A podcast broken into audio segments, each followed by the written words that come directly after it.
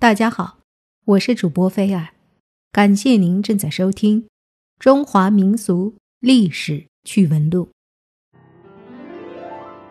东汉末年，曹操是个非常称职的领袖，他最大的能耐是能够礼贤下士、广揽人才，而且知人善用，所以一时间谋臣如雨，猛将如云。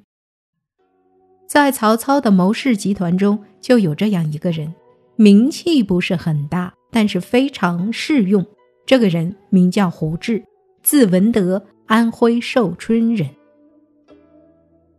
曹操结识胡志，源于一次官员离任时的例行觐见。曹操问新提拔的一个官员，江淮一带有个人叫胡敏，很有威望。不知他年岁已高，可有子孙？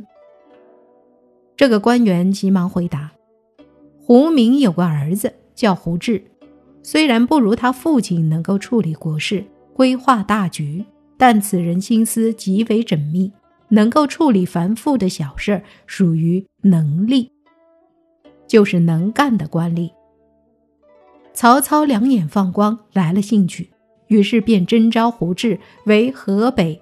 馆陶县县令胡志上任之后，正赶上馆陶发生了一件轰动全县的谋杀大案。草民郭振与堂妹私通，杀了堂妹的丈夫陈他。不曾想被陈他的手下人冯亮撞见，于是告官。郭振与堂妹怕奸情泄露，反诬冯亮。在大刑伺候下，一对奸人咬牙生扛。没出息的冯亮受不了酷刑折磨，屈打成招。胡志到任后，仔细地审阅了讼状，感觉事有蹊跷，于是重新审理此案，发现郭振与其堂妹神色慌张，而且两人在陈堂供词时多次交换眼色。显然，提前早已串通。再审冯亮，案发时的情节、时间、地点都有较大的误差，于是心里便有了底。接着分别羁押和审讯郭振和其堂妹，两人对细节的描述相互抵触，大相径庭。原本已定诬告就要行刑的冯亮，终于被无罪释放了。而作奸犯恶的郭振与其堂妹，在事实指证面前，心理崩溃，承认了所犯的罪行。胡志到任短短时间，处理了大量的积案，将馆陶县治理得井井有条。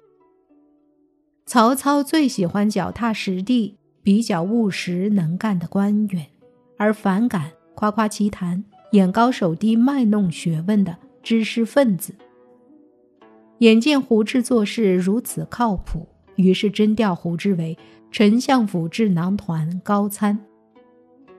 大将张辽与他的谋士武周素来不和，因意见分歧日积月累，积攒了很深的矛盾。于是张辽请求罢免武周，请求由胡志继任。能做张辽的谋士，是多少人梦寐以求的好事儿啊！可是胡志却以患病为由推辞，弄得张辽很没面子。张辽没好气地责怪胡志：“我诚心诚意地待你，你怎么能如此辜负我的心意呢？”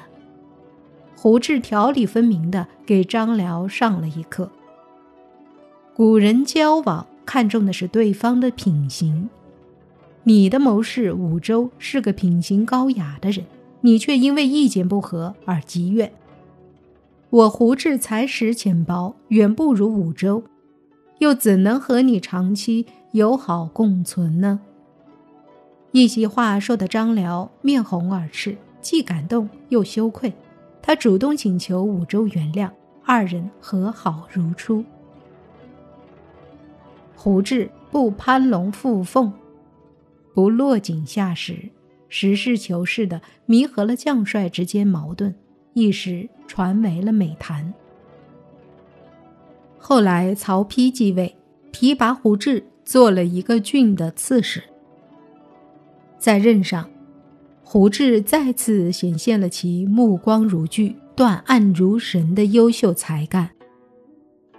当时有个读书人叫做卢显，不明不白的被人所杀，案发地没留下蛛丝马迹，案情进展毫无头绪，县衙一筹莫展，案子上报到了郡里。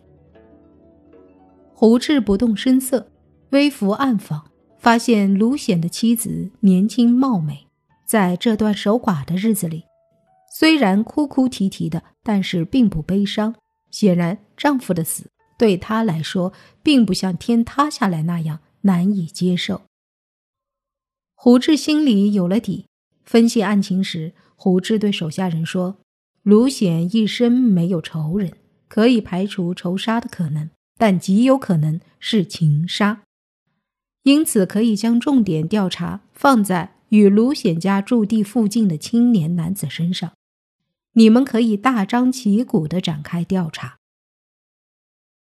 有一个叫做李若的读书人，在接受盘问时支支吾吾，神色慌张。于是胡志严加审问，李若牛唇对不上马嘴，破绽百出。李屈词穷下，伏案自首。又是一桩奸情败露、谋害亲夫的奸杀案，真正的罪犯水落石出。在任九年间。百姓安定太平，治下路不拾遗，盗贼灭迹。胡志每次获得赏赐，都分发给手下，军民都乐于为他效力。除了断案如神，胡志还是一名卓越的军事指挥者。三国时期，因军阀混战，胡志领朝廷令，主动出击，因军功被加封镇威将军。赐爵关内侯，东吴大将朱然包围范城，胡志率兵轻装复原，手下将领都认为敌方来势汹汹，士气太盛。胡志却认为范城很小，兵力也少，如不急速驰援，恐城破人亡。于是，在没有任何受命的情况下，胡志领兵星夜驰援。正是因为胡志的当机立断、兵贵神速，才使东吴无机可乘，不得已退兵，范成之围遂解。对于胡志的当机立断，朝廷大加赞赏，让他都督清徐祝州军事。胡志在任上广开农田，积蓄粮谷，还设置东征台，一边耕作一边守备。又在各个城池之间修通渠道，以便水陆舟船通行，严加防守，积极备战。在胡志任中，这个地区多年没有战事，显然这与胡志的未雨绸缪以及无懈可击有关。东吴面对胡志密不透风的防御，无计可施。公元二五零年，胡志去世。死后家中没有剩余的财物，唯有赏赐的衣物以及武术的书籍而已。朝廷下令褒奖胡志的清廉节操，并赐钱谷，谥号真侯。